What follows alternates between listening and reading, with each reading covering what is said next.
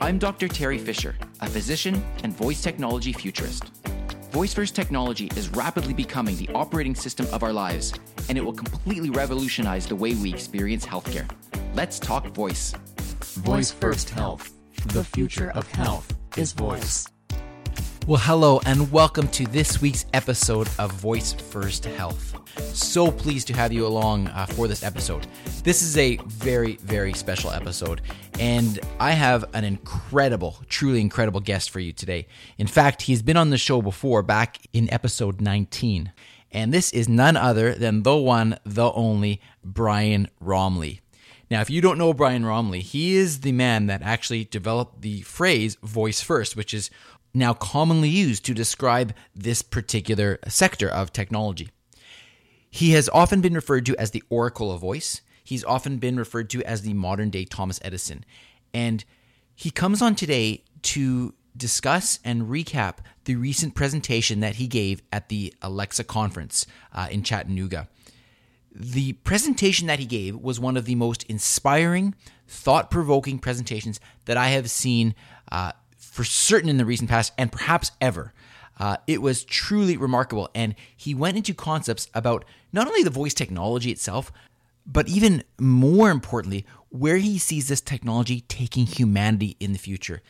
He discusses here on this podcast his concepts of the last interface, the intelligence amplifier, your wisdom keeper, and so much more. We get into issues about where data will be stored, and I'll give you a hint it's not where data is being stored currently. So this is a remarkable interview. I am so pleased to be able to to share uh, this interview with you. The other thing I want to point out right at the beginning here is when you get to the end of this uh, interview, you may have your own thoughts. In fact, you probably will have certain thoughts about what Brian is saying. And I would love to hear how you feel about Brian's thoughts and concepts. And so at the end of this episode, at the end of this interview, I am going to share with you a number of questions that I would love for you to answer on Twitter. And let's get a discussion going about this. So I'll tell you more about that at the end of the episode. Also, Brian has agreed to come back on the podcast a little bit later and answer your questions. So I'll talk a little bit about that at the end as well. Now, you'll also notice that this uh, episode is a little bit longer than my other previous episodes. And the truth is, when I speak with Brian, I can't help but listen. And we covered so much ground. It was such a great discussion. I, I, hope that you will find it as interesting as I did. And so the bottom line is it's a longer episode, but I think that you will get a ton out of it. So without for any further ado, I want to welcome Brian Roemmele onto the podcast again. So welcome back, Brian Roemmele, to the Alexa in Canada podcast. It's an absolute pleasure to have you here. It's always a real treat to be able to speak with you. So thanks again for coming on. Teri, thank you very much. I really appreciate being here. So much has happened since the recent uh, Alexa conference. Uh, some of the listeners will be aware that you gave one of the uh, most. Um, trying to find the right word to describe this. I can't even think most intriguing, most thought provoking, most um, uh, one of the most influential talks that I heard that that uh, conference for sure uh, about your thoughts on where voice technology is going, and you introduced some of your incredible ideas. And I think a great place to start today would be to have you sort of recap what you presented and talk us through a little bit about you know what are your ideas about where we're going with voice technology. Well, Teri, thank you. Um, it really was a unique experience, and um, I felt honored to start introducing some of the thoughts I've had for literally decades. Really, I started to really think about it since the 1970s. I started assembling um, many of these concepts, and the terminologies are definitely out of the 1980s. Um, but I can't think of better ones. So, to dive in, uh, the real name of that uh, talk was The Last Interface.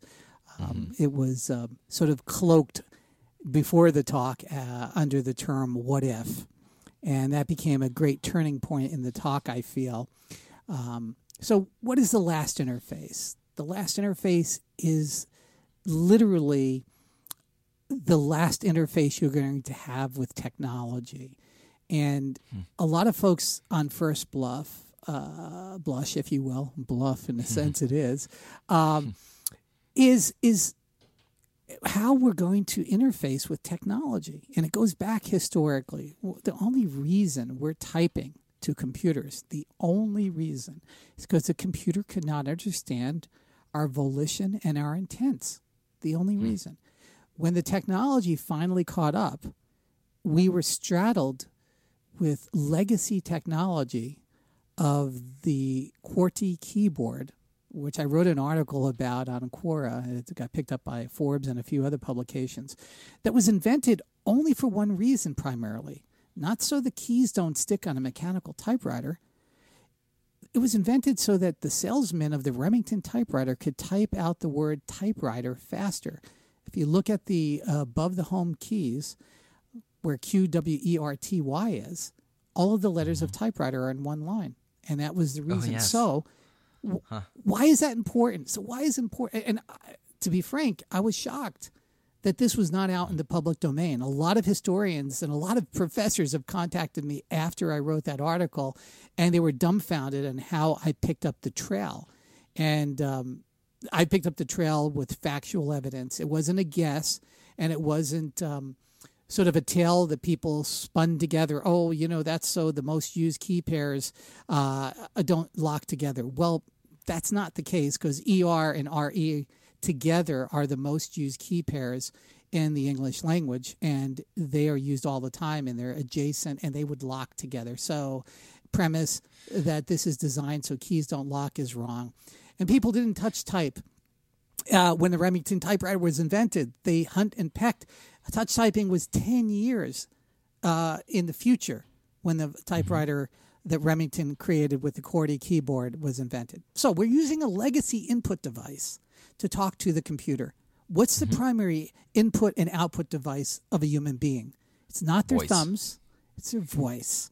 And where does that voice come from?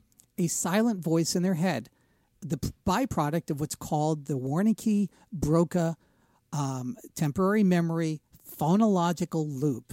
And it comes from the right hemisphere and the corpus callosum, and the left hemisphere assembles that as a buffer memory of speech. And then we have to try to transcribe it today with two thumbs, one character at a time. And I know that hmm. that obviously is an endpoint where we're going to stop.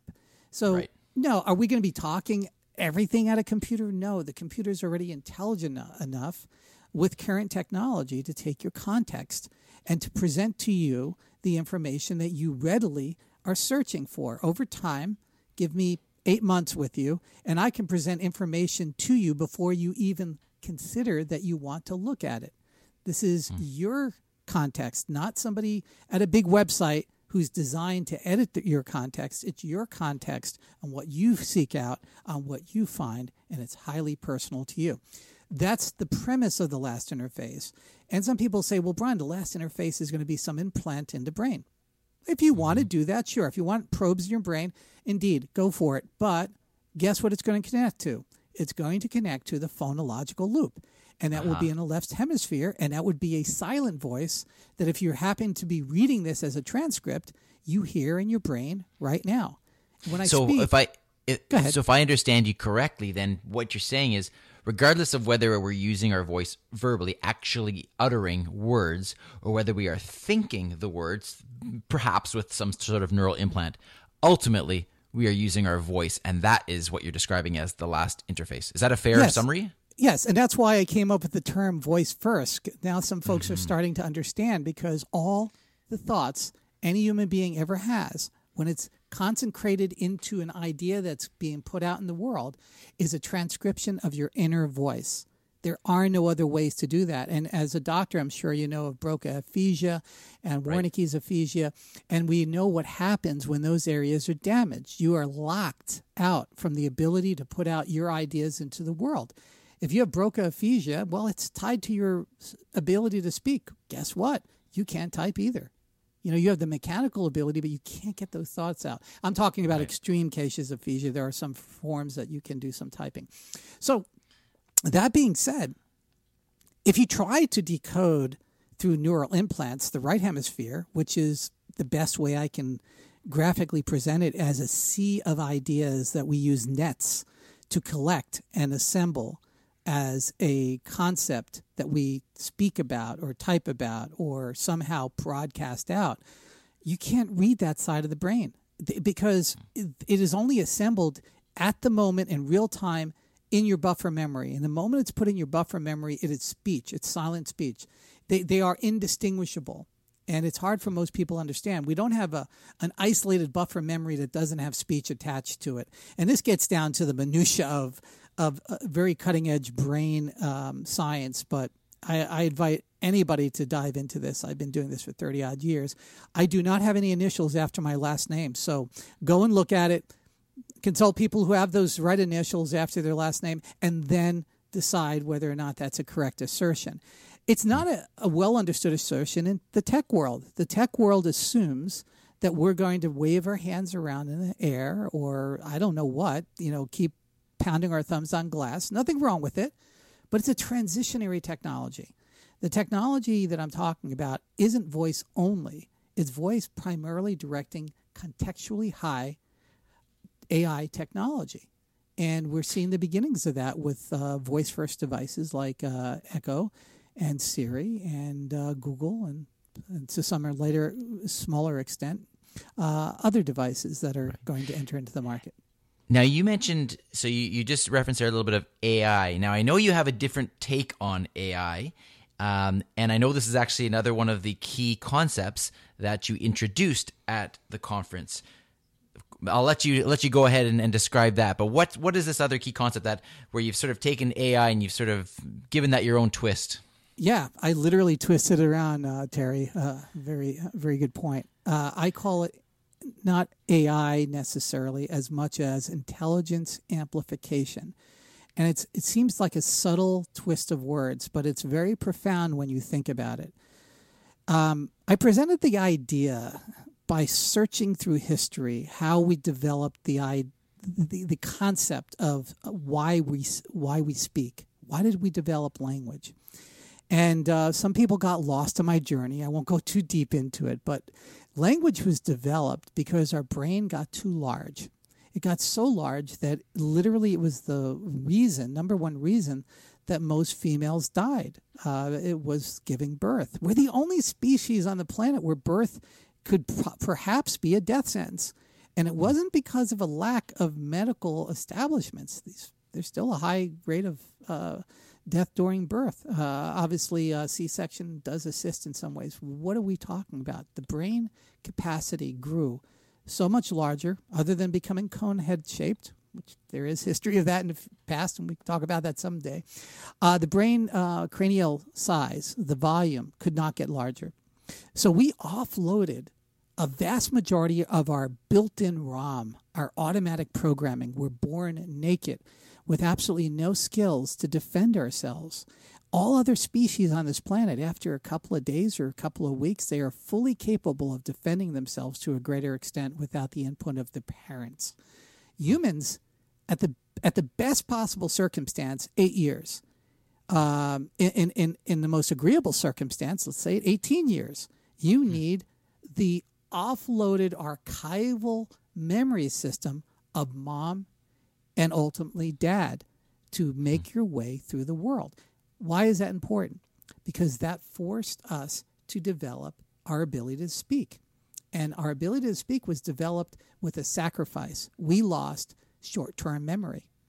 We lost so much short term memory that in Japan there's a, a, a simian research center where they've proven that um, uh, chimpanzees can discern after a flash on the screen randomly of 72 numbers every single one of those numbers. So it's sort of like the Simon game, but on steroids. A human at best can get to maybe 18.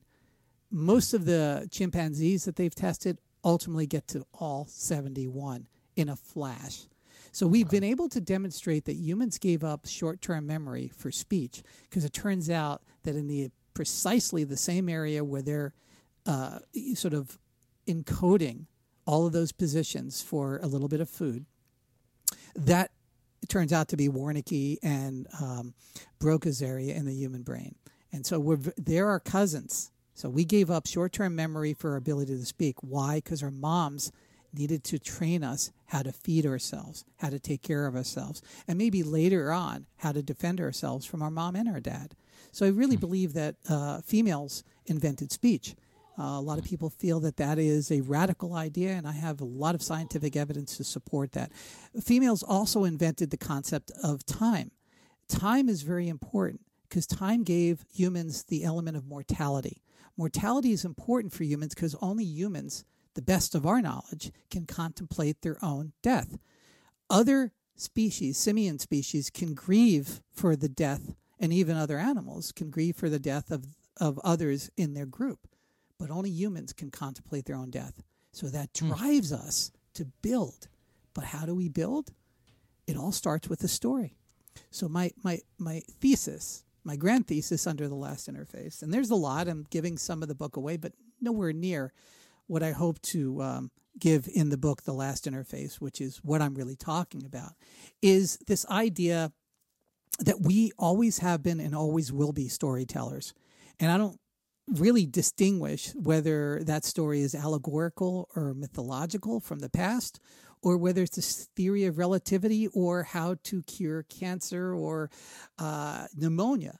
They're all stories. They're assembled the same way, they're transmitted the same way, and they're archived the same way. So humans had to offload memory into archival systems, and those archival systems became known as writing.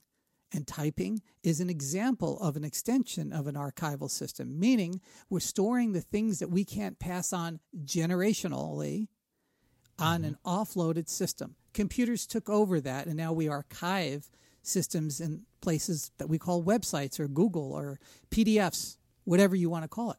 But it's still an archival system. It still does not transmit volition and intent necessarily of that individual. And I'm leading Right. you up to something that I'll get to in a bit. So the short term aspect is something I call the intelligence amplifier. And again, AI, artificial intelligence, I don't really fully believe in that concept because I don't think we can fully define what intelligence intelligence is in humans and where it comes from. And therefore, I don't think we can artificially create it in any way, shape, or form that is human like. Machine like intelligence, I don't know what that is. If you can think faster, is that intelligence? Because that's all computers are doing today. Is they're thinking faster than humans. They're they're finding patterns faster than humans. But is that in fact intelligence?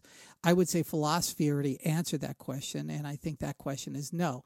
Computer science might take 100 years to answer that question, but I think it's already been answered. So I think the best we do is create intelligence amplification.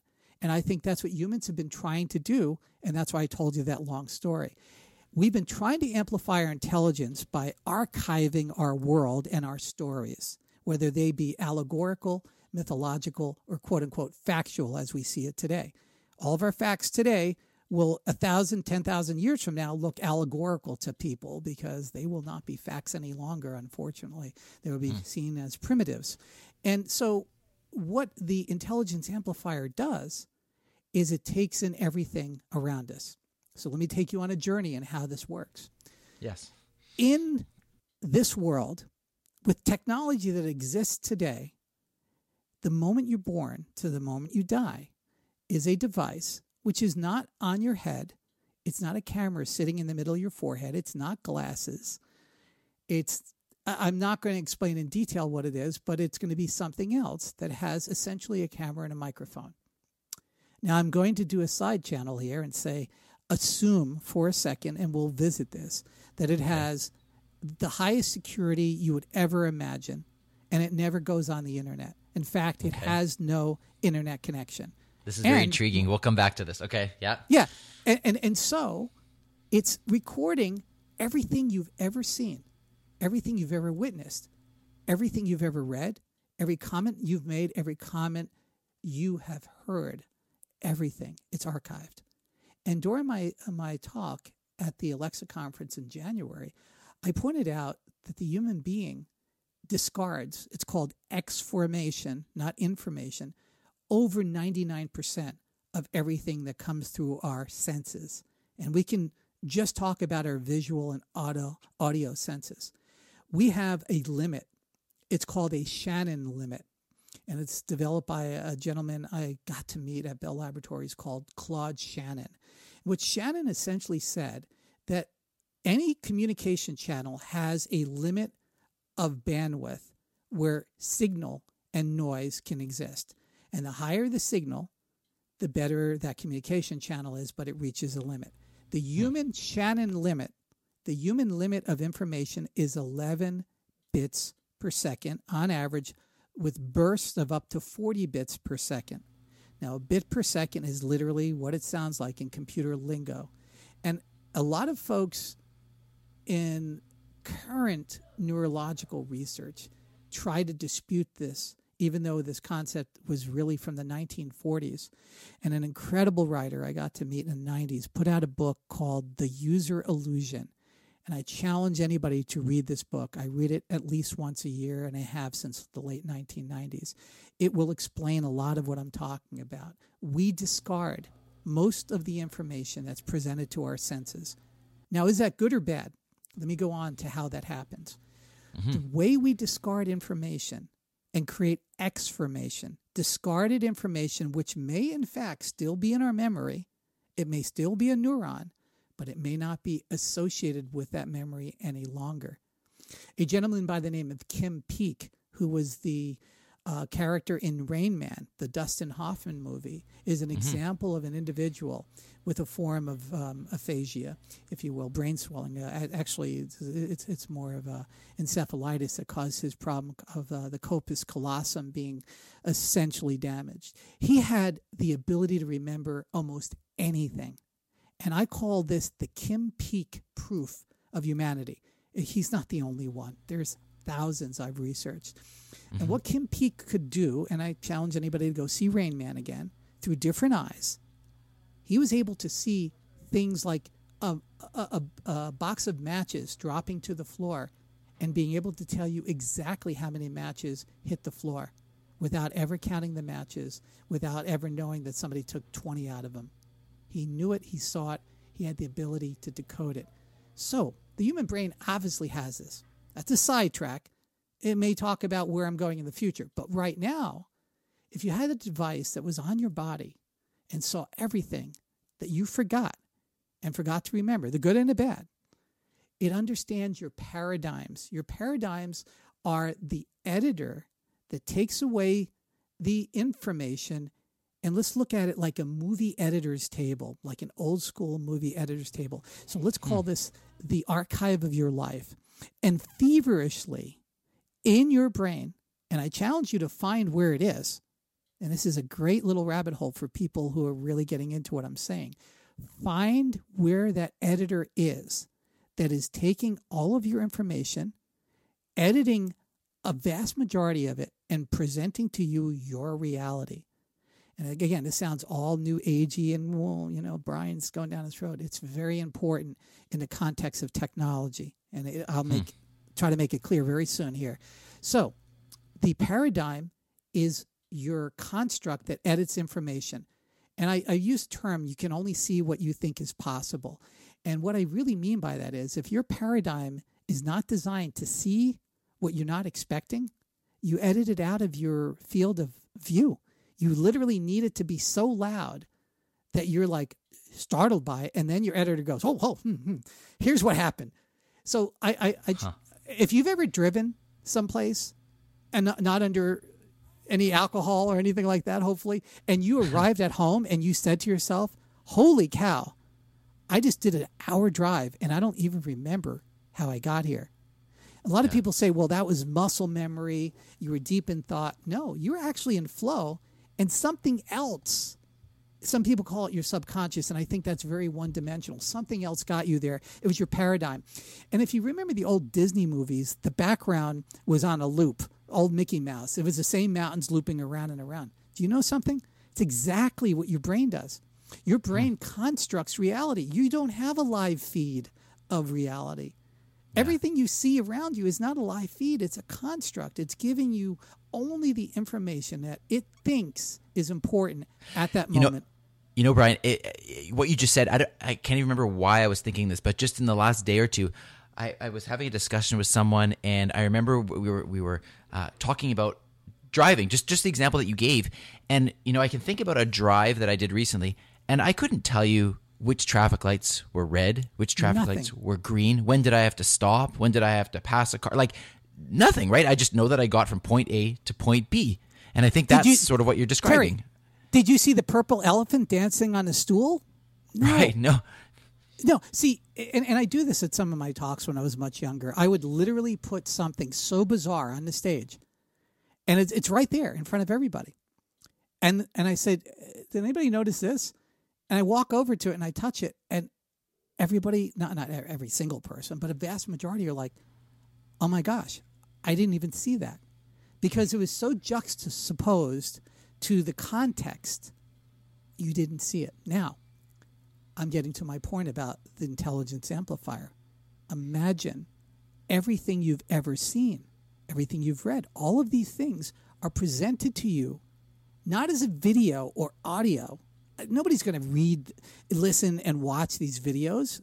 It's going to be operated on as the prima materia, the basis of your AI to derive context and to understand not only your paradigm, how are you making you as you, because you are the sum total, not fully, but a great deal of you, the sum total of all the experiences, the good and bad. That defines us as human beings. Now we have this information from the moment you're born to the moment you leave. And so it starts amplifying your intelligence because it remembers if you and I read a book a week for most of our life, you can only read about 4,000 books. You can only remember about one chapter of all those books if you're lucky. And that chapter may not be the important one. Hmm. But the devices that I'm building, the devices that I have in my garage lab, can know every word of every book I've read. And it can understand what impact it had on me at the moment I read it. And it can decide what is important to me and what's not based upon that. And then it can amplify the things that I think are important in my life. Now, am I helpless? Do I have no input on my paradigm that's operating inside the intelligence amplifier? Here's where it gets fun. You can hmm. design your paradigm, unlike your own paradigm in your brain, which is very hard to change. I challenge anybody to study how hard it is to change your paradigm. And a lot of people will say it's your your biases, all of these different things that you're biased upon. And and there's a lot of psychological research that have investigated this. It's it's difficult. There, there's ways of doing it. I've studied it, and I hopefully have been successful in some ways. But our biases are based upon our prior experiences. Why? Because that's how you and I got here. We got here because humanity created paradigms that said, "Oh, I'm not going to do that again because that was the dog that bit me. That was the thing that made that was the food I ate that made me throw up. I was sick as a dog." You know, all these different things right? those are biases, but they're designed for survivability. But they also are our doing and our undoing at the same time. And you and I are at a crucial point in history where our biases are now becoming magnified in this two thumb world of social media. right. We now read our biases as something even more, maybe something ugly, maybe something that gets us labeled, or we label ourselves. I don't know. I don't want to go too far down that, but imagine you can go to your intelligence amplifier and say, I want I want to control my life so that I can start seeing the world through this lens. Help me. And the system will help you. And so now we're talking about mental health. Uh, maybe Tony Robbins in your ear. Maybe. I don't know. It's up to you. It's up to your archetype. It's up to your Myers Briggs type. And I adjust the software so it knows your Myers Briggs type. So some people want a coach. And I'm not saying that's what this is, but some people want it a little whisper in your ear. This is not a far field speaker, by the way. It's something that whispers in your ear. In fact, it could talk to you across an open room, but only you would hear it. And we'll talk about that. I call it sine wave speech in a sec. But this idea that we can be fortified and amplified the best of us, the best of who we are through the entirety of our life, is that something that technology has been doing since the beginning of time? My conclusion, Teri, is that's all we've been doing. All we've been doing as human beings. When you really examine history, from the beginning of language to the beginning of writing to art to all of the sciences, the printing press, the computer is amplifying human intelligence.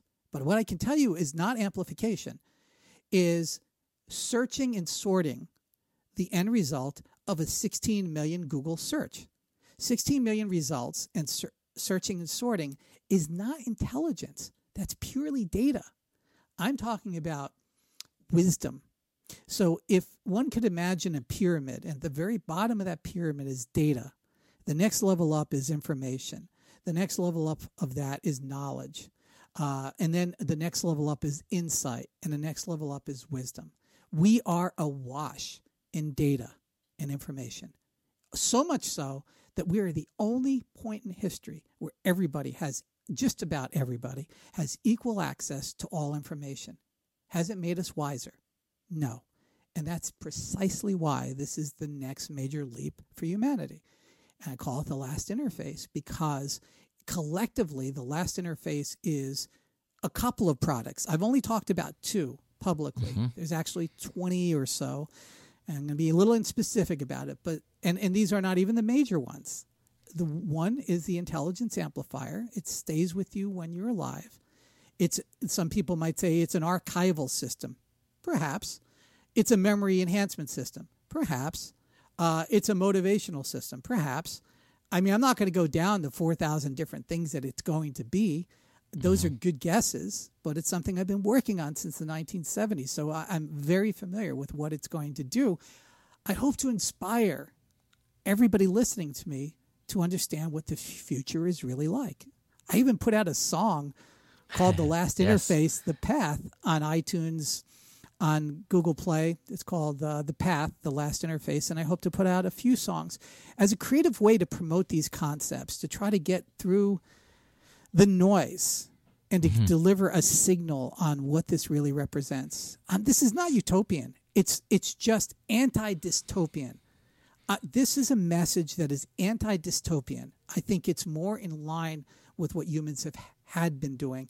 Utopian would say it's going to save humanity, and it's going. To, I'm not saying that.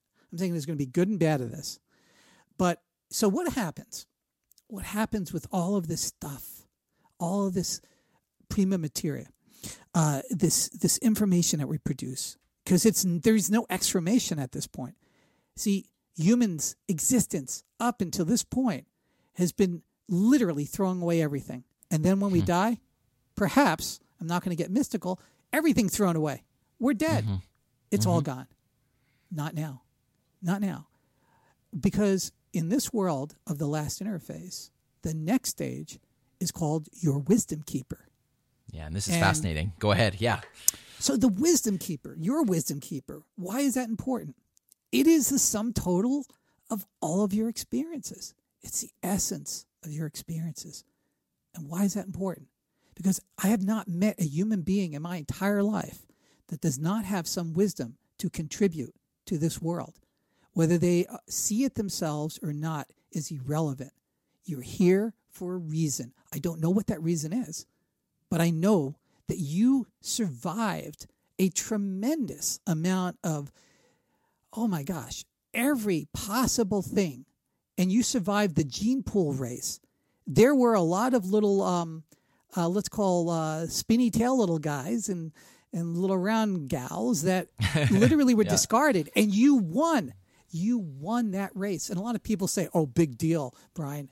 No, if you want to look at it from the just the level of chemistry and biology, you are a hero just by hmm. surviving that. Now, the next question is, what's the sum total of your experiences? You die, it goes away, boom, you're gone. And I think in our last show, I, I presented this concept, and then I hopefully I. Teri, I try to do the best I can, and I just don't know if I'm doing justice to what I'm seeing in the future. And so, I, mm-hmm. in the beginning of my talk at the Alexa conference, I produced a video uh, mm-hmm. where I took the Richard Gere um, uh, movie called Intersection and uh, the Jodie Foster movie uh, called Contact, and I merged them together. And you so gracefully and gratefully to me captured that moment because it wouldn't have been captured otherwise, from my view. Uh, and and uh, maybe you can link to it. What I I, will, tried absolutely. to graphic, what I try to graphically present is what if you or I or anybody listening were were taken out too early and we leave behind the grieving and you have this intelligence amplifier who now is biologically disconnected from you. Remember i got to say this this is not her the movie. This is not something in a robot that you're going to fall in love with other than what you fall in love with i hope that you see in the mirror yourself. I hope you love yourself. You have to. Uh, I don't care how weird that sounds, but it, study it enough. If you don't do that, you're not going to get very far in your life. It is a it is your alter ego.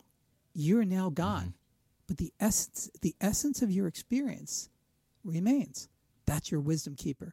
It it knows you're no longer here, and I and I put quotes. It knows. What it means is that it now knows biologically you don't exist anymore because you no are longer you are no longer in contact with this device. So whatever your protocol was when you leave is now going to be in play. Who gets access to it? Well, you decide that. It's going to know who's talking to it and you're going to talk to it. It's not something, can you text message to it? Sure. Perhaps if you're into doing your thumbs, go text message to it and talk to, you know, dad or mom, whatever. The bottom line is it will talk. And that's going to be the fundamental primary interface. And that's your wisdom keeper. What is it? And in in the, in the uh, clip I used in Contact, uh, I merged two pieces. One was Jodie Foster right after Dad passed away. She's radioing to her dad in, in this desperate hope to try to talk to her dad, you know. And then at the very end point of the movie, where Jodie meets the quote unquote aliens, the aliens manifest as who? Her dad. How do they know the dad? They reconstructed dad from her own memory. Now, I'm not talking about that. Perhaps that will be something in the future. I'm not I don't want to talk about anything that is not possible today. Be very clear. I'm not saying that that won't be possible, it's not possible. I'm just saying everything I'm talking about today, unless I say otherwise, we are doing now. We can do now. The only thing we lack is the will to do it, the vision. People don't necessarily have the vision and the money. It's going to take a little bit of money. So, Jodie Foster um, talks to the image of her dad. It's an emotional experience because she recognizes her dad. Didn't need to see him visually, but let's say there's a visual manifestation. She knew him by the dialogue, by the interaction. And, you know, it's touching in a sense that it manifests something that I, man, when I saw that movie the first time, it knocked me over like a ton of bricks because it's something I tried to articulate way before that movie, you know. And uh, when I saw it, I said, "That's it. That's that's captured the concept. It's certainly in an alien type of movie." And so I, you know, I struggled with using that clip because I don't want to just make it, uh, you know, this is how aliens are going to communicate with us, and it makes a lot of sense. Carl Sagan and and the uh, the screenwriters who I've gotten to meet who wrote that movie with Carl uh, and Andra uh, Druyan, um, they understood something that I think very few people understand today. That we are in fact going to communicate with something in the future, and it's going to use our own communication channels to talk to us. And the most powerful way to do that is to decode how we see our paradigms in the world and use that reflected back and uh, it, it was it was great writing. So anyway, that's the concept. So another thought experiment, and I think I presented this in the show before, and I'll present it again with higher context now because now I'm talking about it more publicly. Before I really didn't release it, so it's 2019, and now I'm talking about it. Uh, your wisdom keeper is now your testament. It is who you were. It's the reason why you got that tattoo. It's the reason why you have that scar. It's the reason why you get sensitive when somebody says this. It's the reason why you eat that. It's the reason why you wear red or yellow or green. I can go on. And so you're sitting there contemplating this and you say, These are the things I want to leave when I go. And these are the things I don't want anybody to know until a thousand years after I'm gone. And so it's not going to know every time you went number one and number two and, you know, had intimate relationships, unless you feel that mm-hmm. that's important to share with your kids and everybody minutes after you're gone. You know, there mm-hmm. are going to be phases of release, and some of it will be profoundly important to medicine, profoundly important to understanding humanity, profoundly important to understanding you, and most importantly, profoundly important to understand the wisdom that you collected.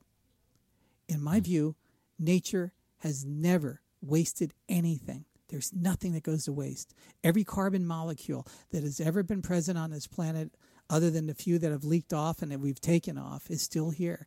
It's recycling through our body. This is ancient wisdom I'm talking about. This is why Native Americans uh, talk about how um, you know our ancestors are in the rocks.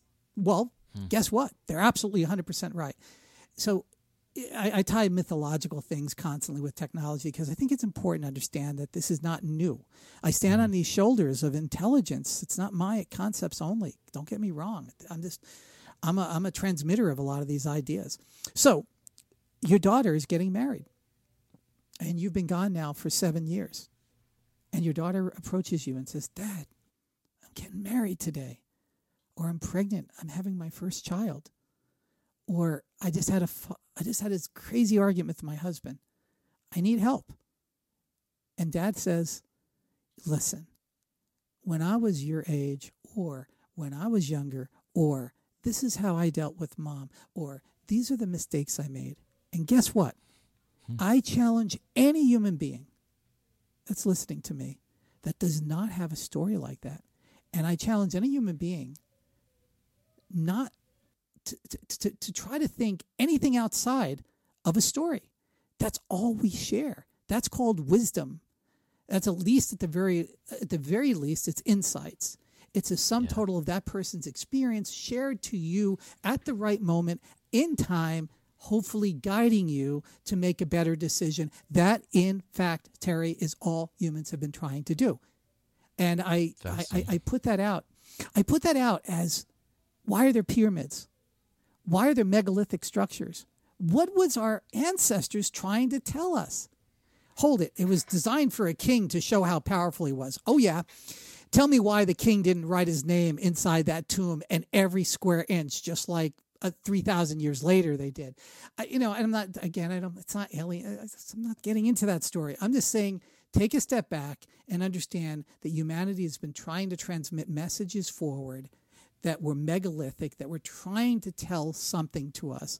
Unfortunately, because he can't speak to us and we don't know that language, and maybe that language is highly um, analogous to something that we don't understand anymore. It's mythological. Um, uh, it, it, it, we can't really fully understand it today. And maybe some individuals do, and maybe we don't listen to them. But my point is, humanity has been doing that since the beginning of time. Now you can participate because That- if if uh, go ahead.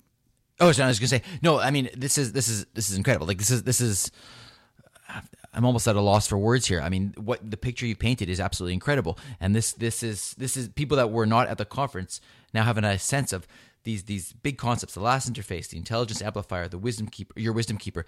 These are these are big big ideas, big big concepts, and I and I I agree with you. I see, I can I can at least I see a little tiny little sliver of your vision in terms of what you see coming. But one of the big questions that keeps coming up uh, in my mind, I know in minds of other people, with the current um, companies that are out there that are working on these voice assistants and and and and the, the current state of the voice technology, is they're talking about where all of this data is going to be stored. And what you're talking about is an immense amount of data, where there's going to be no more of this, um, as you refer to as extra. Is it extramation? Is that what you called it? Yeah. exformation. X formation, sorry, exformation. So with this immense amount of data and what you term exformation, and you know, is this going to be stored in the cloud? Is this going to be stored somewhere else? How is it going to be secure? And one of the concepts, and I don't know if you've spoken a lot about this previously in great detail, But one of the really fascinating things that I think it, that you've, you've you've introduced is the idea that this this data is going to be stored on your person with what you've termed or what, what is known as holographic crystal memory. So, what is that all about? Thank you, Teri. Um, oh boy, let me have, see how I want to approach this. Um, if we examine the last five years and the breaches of personal emails, the breaches of people's private lives, their personal pictures, and seeing that leaked out to the greater public in some sort of horrific roadside show of an accident that we can't look away from, but we know is just wrong. We just know it's wrong what it's doing. Whether or not we want to judge that person or not, it's absolutely wrong. We, we, we kind of feel like now these famous people are in the same cesspool as we are. And I say there's going to be rebellion to that cesspool. This idea that we are all going to have our privacy ripped apart, that we're all going to be somehow made quote unquote human. I don't believe that's made human. We're, we're made to be private because that creates the dignity of that individual. Now, if people are doing things that are not worthy of who they are, that's something else. It's not for me or you or anybody to judge other than that person at hopefully not the end of their life. If they're doing something wrong and they get caught and we all know about it, so be it.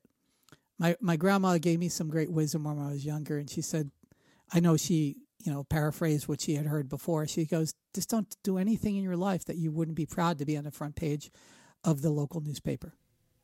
And hmm. it's hard to yeah. live that way because we, we all do stupid things. I thank thank gosh that I didn't have my early teen life and that I made some stupid decisions. Yeah. We all did. Sure. So the cloud has proven itself to be ineffectual to store even a few emails now, I'm I'm I'm advocating storing everything in the cloud. No, I'm not. That's what people are getting it wrong. I'm not advocating that at all.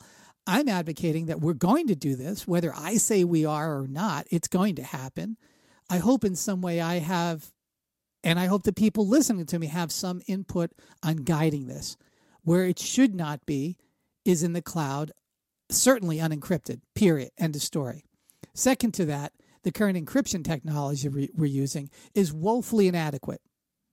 And this is where a lot of people get a little nervous. I think when we have an intelligence amplifier with your wisdom keeper world, the penalty for hacking this non internet connected device, no matter who you are, getting into it without permission, woeful permission of that individual, is equivalent to the murder one charge wherever you happen to reside. I, hmm. I, I've thought about this, Teri, for a very long time. And I can't imagine anything more desperate that you can do to an individual than to go into their brain and peruse their thoughts, their feelings, their emotions, their experiences. I can't think of anything more destructive or more tyrannical in the hands of the wrong individuals who are leading. Wow, when governments. When I think about that, I mean, talk about like violating the person's most inner, you know, beliefs and thoughts and feelings. When you're you're literally just extracting a person's thoughts that have been recorded through the wisdom keeper, the last interface, intelligence amplifier, all of this that you've been speaking about. I, I certainly can see what you're saying. And it's hard. It's hard because I, I I know the destination. I know it clearly. I don't want to sound arrogant. This is going to happen everything I just talked about is going to happen. I, I started talking about it at the beginning of 2019 in a more public sense. I've talked about this privately for decades. This is not new. It's not new at all. It, it's the time to start talking about it because we have to have a dialogue and entertain these concepts. We need to, in some ways, rein back this idea that we're all going to be recorded and we're all going to be stripped naked and we're all going to be exposed and we're all going to be tortured. I've met people who've been tortured by pictures and information that uh, utterly turn their lives upside down. And I needed to meet these people and I needed to understand what it felt like. I don't want to feel it. And uh, I, I don't want to see anybody ever go through this. And so, know, where does this come into this this other type of memory then that you're describing? Sure. Where is all of these thought? Where are these thoughts going to be kept and in a, in such a way that it's secure? Exactly, and that's a great question because I digress here. So, a lot of technologists listening to me were saying, Brian, that is a profoundly large amount of information in HD video and audio. There's there's not even a, a storage system that you can carry on your body today that will hold it all. And I would say at this moment in time, the uh, few hundred, well, you know, I'll just pick a number. Uh, you know, this it's according to how the how this information, uh, if you will, exformation, but it's now information, is stored, and and what resolution and what um, what compression you use. But let's just say hundred exabytes or a few petabytes. It's a, it's a large number, right? And today, uh, I would say it would cost about thirty thousand dollars to store all that information. But that's eighty nine years of your life nobody has had this on their body for 89 years. Therefore, they've not yet generated that much data. So, with current technology that is not currently holographic crystal memory, and I'll get into what that is, current technology, you can store this easily. And you can store maybe 15, 20 years quite easily with um, a rather obtruse looking system. But Moore's Law and other things are going to make these things go smaller. So, over the arc of the, say, 89 on 95, or hopefully you live to be 150, 200 years, whoever you are listening to me, we will have something called holographic crystal memory. And it sounds also mystical. It's not. Crystalline structures are incredibly, incredibly stable for holding information over long periods of time. We are using what is called uh, nano doping within these crystals to create the substrate that allows us to store this information. That's the best I want to go into the details. You can go and look it up. Most of the research stopped when cloud computing became very popular because the concept was it doesn't make any sense to have such a small, compressed, crystalline storage system, and a lot of the research dollars went away. Uh, but th- some research is still going on. So, what can we do with this? First off, it is for the ages. The crystal, if not banged upon with a very large hammer, will sustain magnetic storms, EMP pulses, buried in the ground, thrown around, played tennis with, whatever, forever, essentially. So, hmm. the sum total of your experiences is not going to go away because somebody erased a hard drive. I ask you what's going to happen to all the pictures you've stored in the cloud 500 years from now. 500 years from now, where it's going to be. Who, who's it's gone. It's gone, Teri. And and this whole idea that everything's going to exist in the cloud and somehow, you know, people are just going to hold on to it because they're nice. At some day, you're going to face a fork in the road. You're going to have enormous amounts of information stored on the internet, and somebody's going to knock on your door and say, in the next nine months, we're going to erase everything unless you pay us this much money. It's not going to sound like that. It's going to be due to unforeseen circumstances. The cost structure of our original business plan has been such that we need to charge you ten thousand dollars now, uh, and right. and you're going to be, you're going to say, hold it, all my pictures. I don't want to go too far down that road, but I, I really hope people are kind of getting my vibe here. Uh, this trust mm-hmm. that it's going to be stored for you forever, for your for generations. You and I savor the pictures from our great great grandparents. Hopefully, we have them, or at least our grandparents. Yeah. And we look at them. There's maybe one or two, and they're faded and they're broken, and they're look, and we go, let's get it restored. And what's the next generation's going to savor from us? We don't print them out anymore. The, the formats aren't even going to exist. I, I, know people who put every picture they had uh, on on CD-ROMs, DVDs. And right. now they're right. kind of scratching their heads saying, oh my gosh, what am I going to do with it now? There won't right. even be a DVD or CD player. See, the, the formats won't exist anyway. So, what's the sum total going to be stored at? It's going to be stored in holographic crystal memory. Why do I say that? Because it will sustain over the ages. And even if we long, long lost the technology, maybe somehow, like the Voyager record, the Voyager record has this incredible, and maybe it'll work, maybe it won't. We won't be around millions of years when hopefully some some intelligent life, whether it's us rediscovering it or some other form of life out there, looks at it and says, wow, I'm going to make an analog record player and I'm going to play back the sounds of humans saying hello in uh, you know 150 different languages, and I'm going to hear Chuck Berry and uh, various people uh, play music. Uh, But there's instructions on it, so maybe I don't know. Maybe we destroy ourselves. Maybe something happens, but in the ground is thousands, millions of these, and people are saying, "My gosh, this this means something." And here's an archive. Here's something that looks like it was important to these folks. They don't even speak our language.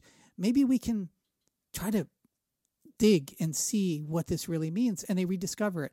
That's a little dystopian. I hope that doesn't happen. But that's one of the reasons it will survive nuclear fires, uh, even even volcanic uh, to a certain level. At some point, they're going to melt, of course, but let's hope some survive. Anyway, um, it is a survival archival system that will have the, the throughput and the bandwidth and the storage system, uh, petabyte capabilities ultimately, to store every single waking and sleeping moment if you want to.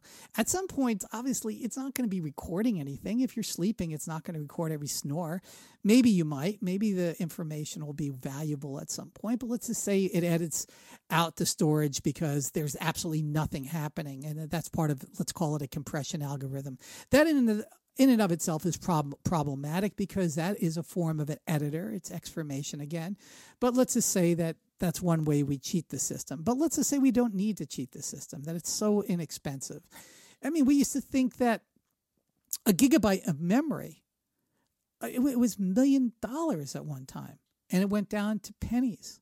You know, so we, we know Moore's law is going to operate on this. So now it's stored, and it's encrypted, and it's encrypted in a number of ways that when I finally disclose how we encrypt it, it is going to be so unique and so unbelievable for some folks. They're going to see that there's layers and layers of encryption that allow only access to the people that you want to have access to. And so now that exists, I'm going to go one step further. And something I call the noosphere. And Pierre Tiladan, Pierre um, Dihar D. Sadan. Uh, I'm really bad on French. Maybe you can help me there. In, invented this concept of the noosphere, and hopefully we'll put a, a, a link to it. And it's fascinated me since the beginning of time. His premise is, and, and you know, he was a religious man. His premise was, and, and, and all of his works were not published until after he passed away for a lot of reasons because they sound very scientific. He comes down to this concept that we have a um, uh, let's call it a biosphere and a geosphere. The geosphere is our planet. The biosphere is that very thin film around us that we survive in. It's extremely thin, it's, and it's where all life exists. And then there's this concept of the noosphere. So the geosphere is a rock and structure. The biosphere is the life. The noosphere is the sum total of all intelligence and experiences. And he postulated in the early uh, uh, 1900s that this has to go somewhere, that the sum total of everything nature creates is sustained in some form. So he produced sort of a mystical concept that the intelligence goes somewhere, he doesn't know where. The noosphere I'm talking about is mechanical in the sense that we are going to archive it in the, your wisdom keeper and Here's the power, Teri. We will interconnect hundreds and millions of wisdom keepers, and with permission and ethics and moral codes, they will interact with each other long after you're gone. And that will Hmm. form the next internet. The next internet will be an experiential internet. It's not about facts. Do you really care about the fact? or do you care about the impact of the fact? The fact is data. The data is worthless without insight and wisdom. We have created a world where we think data is more important than wisdom. We're going to flip that with the intelligence amplifier and wisdom keeper. We're going to start saying, no, the wisdom is more important. Now, Can machines assist us in the wisdom? Of course. Is there wisdom everywhere? Yeah. When you start looking at it, wisdom is everywhere. It's just not honored. It's not honored today. The wisdom keepers of the ancient times were honored. The wisdom keepers of today are laughed at. They're literally laughed at. They're, it's like, oh, that stuff doesn't serve me. You're not going to get 500 million in your startup. Look at me. I'm more wealthier than you. And yet, Wow. yet we've lived empty lives in this world. And again, I don't want to proselytize down this whole judge. It sounds judgmental. I'm just saying, take a look at life today. We have access to all of the data, pretty much all the data that anybody thinks is valuable. Have we gotten more wise? Have we really gotten more wise? Can anybody listening to me look around and say we are more wise in this world in 2019? I say no.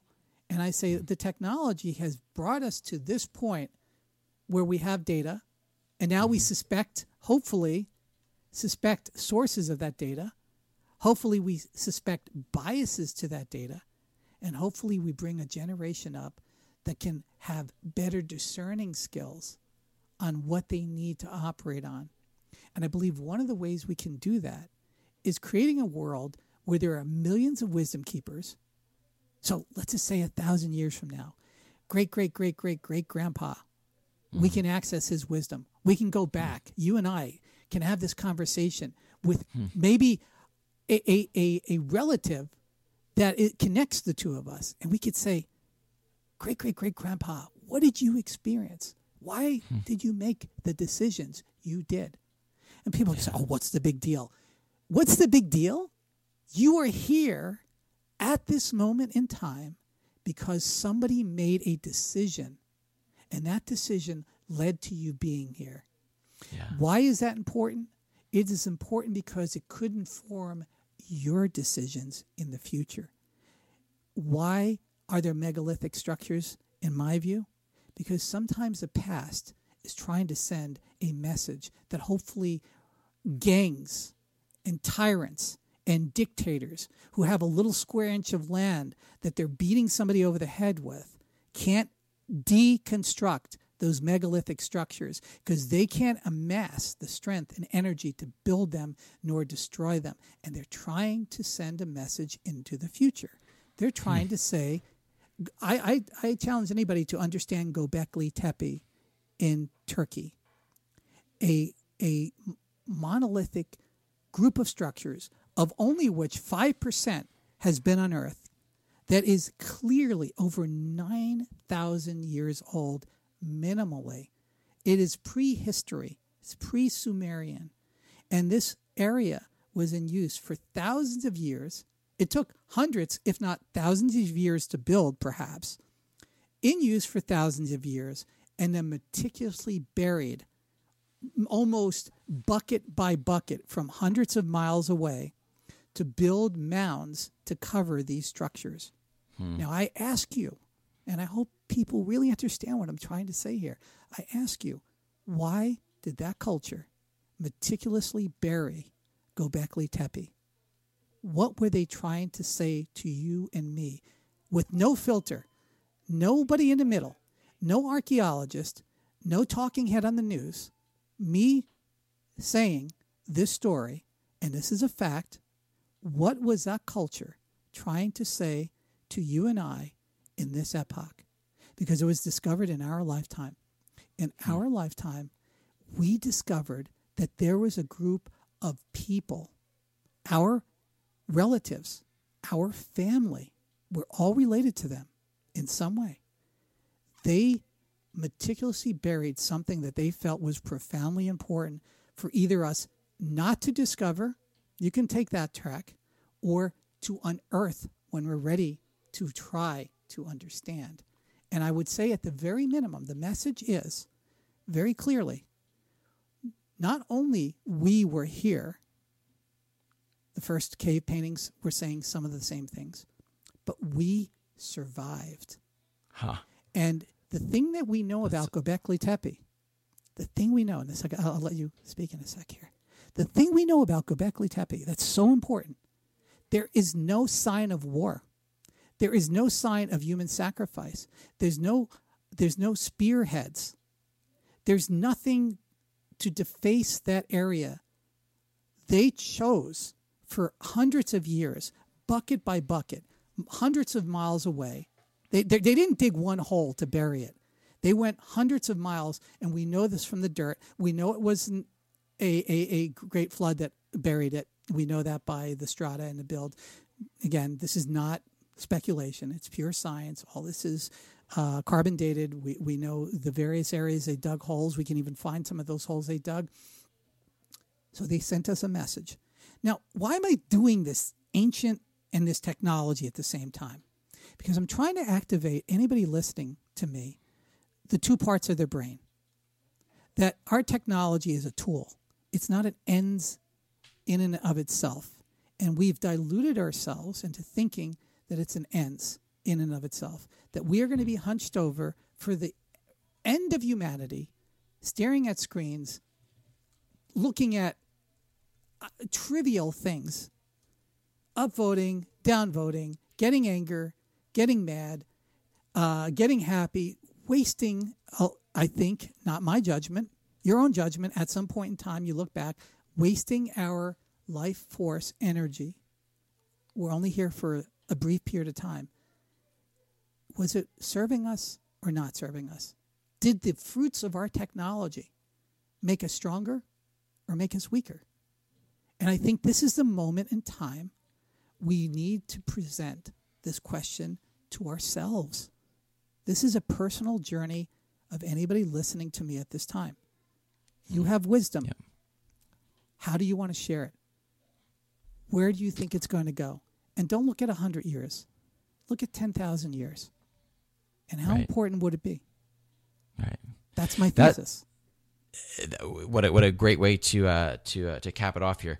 Ultimately, this comes down to what does your wisdom mean to you? What do you want that message to be? Who are you going to share it with in the future? And how is that going to play out? And I think that those are profound questions that Teri, you I got to ask at. you. You, Yeah. You're, one of my heroes. You're you're you're, a polymath. You're in, you're in so many different levels doing things. Technology, medicine. I, I'm very very serious about this. What do you feel? I mean, you've been around a lot of humans. You've you've dealt with them on a personal level. I'm sure you've had to deliver messages and information to them that may have meaning that they're facing the last days of their life. Right? Yeah. What yeah. does this mean to you? I, I'm really curious if you can give me some of this insight. Yeah, it's it, what a, what a what a fantastic question. You know, I think ultimately what we have is our like you know it's funny because now hearing you speak, I, I have to admit I'm you're a huge influence on me as well in terms of Thank what you. we're doing with their wisdom, and you know the more I think about your message and and I think about what does this mean for me personally. You know, one of the big things for me, and I think for most parents, is one of the really defining things in the way I carry out my life is how I'm raising my kids. Yes. And when you're raising your kids, when you break that down to how do you do that, it's all about what are the messages that you are sharing with your kids, that you are, um, how are you influencing your kids? Uh, how do you hope that they will grow up? How do you hope that they are going to behave? And that all comes down to your way and the message that you are communicating to your children. And ultimately, the word that keeps coming up in my mind is wisdom because I'm living my life and I'm gaining experiences through all these different places I go and people I interact with and, and experiences that I have. And that sum total, as you referred to, that essence, that ultimately is becoming, and it's still forming, obviously, it forms throughout your entire life, your personal wisdom. And I think if if my one of my defining um, one of my defining roles as a person is as a father, and I'm trying to uh, raise my kids in the best way that I possibly can. The most valuable, um, the most valuable piece, the most powerful component to that activity of raising my kids is how I transmit my message to them, and whether that message is here now and I'm having a conversation with them, or whether it's 10 years down the road and I'm having a conversation with them, or, you know, hopefully it'll be 50 years down the road. I'll still be having those conversations with them. But at some point, I won't be here to have those conversations with them anymore. And at that point, would I still want to be able to influence my children if I was confident that that wisdom that I had um, uh, maybe that, that I had collected over the course of my life, if there was some way that I could still share that with my kids even after I'm gone, I, I don't know what could be more valuable than that. And which I mean that so that is one of the reasons that I am so intrigued and I am so um, interested and quite frankly just totally um, enthralled with what you're doing and the message that you're putting across because uh, like you say I think this will change the course of humanity in terms of the way that we're able to interact and when you get into the neurosphere and things you're talking about I mean this just you know, I start to let my imagination run wild, and it, it, it, you know, you know, when you're a kid, you start asking these questions like, you know, where does the world end? Like, how big is the universe? Exactly. And and you, you can't answer that because you you don't know. And and when I start thinking about the messages that you have, and I start thinking about this, where this wisdom is going, and you, I, I come to this point where it's like, I, I, my brain doesn't know how to process that anymore. Like, where where is this all going to lead? And I get I hit this wall where it's like great. So we're going to have this, these messages and we'll be able to share this information in this neurosphere. But at some point, I'm just like, I don't know how to think about it any more beyond that, but it's going to be beyond that. So anyway, those are some of my thoughts. Well, well, Teri, I, I so beautiful what, what you shared, and I can help, and I'm I'm glad you brought this up because I'm going to help guide some folks because I've been thinking about this for decades. Um, I go back in time and I talk about history for one reason. It's an, an analogy for how we can deal with the future. We don't need to relearn gravity. All we need to do is accept that there is gravity and we move on. We can try to decode it, but it, it affects all of us. There's a gravity to these ideas. It's an arc of humanity. Humanity has been doing only one thing it's been telling a story to try to make us stronger. And the engine that drives that is going to probably make me sound even a little bit more ridiculous is love. Hmm. You are driving everything in your life, me, everybody listening, out of a, a, a desire to pass on love. Mm-hmm. And we, we don't quite know. We, we, we form these societies that we have right now in this moment around the paradigms of, you know, it's nine to five. We have these digits on a computer that we call our wealth, and we're judged by that. I mean, all these different things. And we can get into the philosophy of where that goes 10,000, 100,000 years. But when we archive information and it gets uncovered, and I use Gobekli Tepe as an example, when we uncover that they were already starting to write in a uh, symbolic language, a language we can't fully understand today. It's symbolic. And all the early languages were symbolic. Uh, some people call it the uh, the language of the birds. Uh, again, it sounds crazy, but when you start understanding that there were different forms of communication, and we're not just even talking about um, the, the the mechanics of language. It, it is the analogies and the mythological things that we're trying to transfer as wisdom forward. And Joseph Campbell is had a tremendous influence on me. I'll leave everybody with this thought. Joseph Campbell spent his entire life studying all mythologies and all allegorical stories and tried to understand what is it that we're trying to say to ourselves in a self consideration of humanity. And again, a lot of people get caught in this humanities mode and they go, oh my gosh, contemplating thy belly button, uh, we're never going to get anything. No, I believe the pendulums needs to swing back to what I believe is the middle, and that is what are we trying to do? What are we mm-hmm. really trying to do? Mm-hmm. And when we cast the Voyager record into space, it's the fastest moving object that humans, and the furthest moving object at this point. Maybe debatable it's the fastest, but it's definitely the furthest human object we've created. It was part hope and part ambition. And we don't know where this ends, but we know that it's it can't just end like this and whatever this means. And when we know that there have been cultures that meticulously preserved a message that we may not fully understand, I hope someday we do. And I get angry because we did know, and that knowledge was destroyed by the people in that epoch that discovered it. They didn't want you and I to know it then hmm. and maybe even now. I, I can't explain the details of why you discover Everybody listening to me. But that's a fact. It's a fact. It didn't fit it didn't fit the narrative in that moment. What I hope you and I create in technology in the future is the inability for people to edit who you were.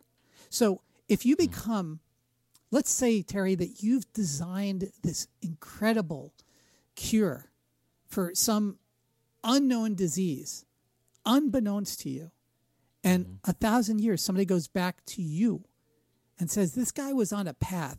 Maybe I maybe I can interview some of his experiences and a light bulb goes off.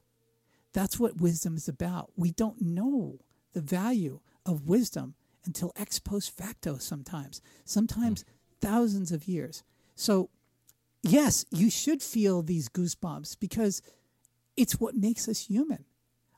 The dystopian side of this, the robots killing us and the movies, have at it. But that's not how humans got here. And that's not really what humans are about.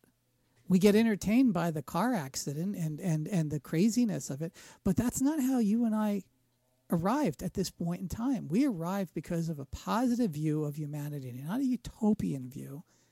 It's so strange that I have to constantly say that this is not utopian because we've become so soured on the idea that humans can do great things. And that's hmm. part of what this is. It's part about the greatness of humans. And I think sharing wisdom and connecting that wisdom and amplifying it and interacting with it long after we're gone, and those sum totals of wisdom building upon building upon building, arriving at some insight far beyond synergistically that you and I could ever guess upon is what we have been here to do at least one thing. And it's all driven out of our desire to love generations in front of us. That's why we do this. We Hmm. we don't most of us don't want to destroy the next generations. We want to hold them up higher than where we were before. And Right. that's the promise of technology. That's why we manipulate our fingers and, and use tools and build things and put a house and, and protect our family and, and, and, and try to do something better for them. That's why people are working 18 hours a day and not getting any sleep. Uh, you know, maybe they temporarily are deluded in that it's their ego, but maybe in the grand scheme of things, is I did it for them. If they have kids, their kids. If they don't have kids, humanity or the greater whole of all of us. And again, this is sounds cr- like it's crazy talk because we've drifted so far from the path that humans have been on since the beginning of time that I now sound off the wall in 2019 because that's how soured we've become on hmm. humanity. And I'm telling everybody listening to me that is not the arc of humans. We will overcome, we will transcend, and we will go back and find what I call the path. And that's kind of the premise of my song that I put out there is I'm trying to transmit this message and trying to give it Yeah. what worth it has in the best that I possibly can. Maybe because I'm standing on the shoulders of greater giants, I am not doing anything that unique other than what others have done in the past. And I hope to try to transmit that. And I think in having interviews like this, and we can sort of discuss it and put a patina of technology around it because it makes everybody interested.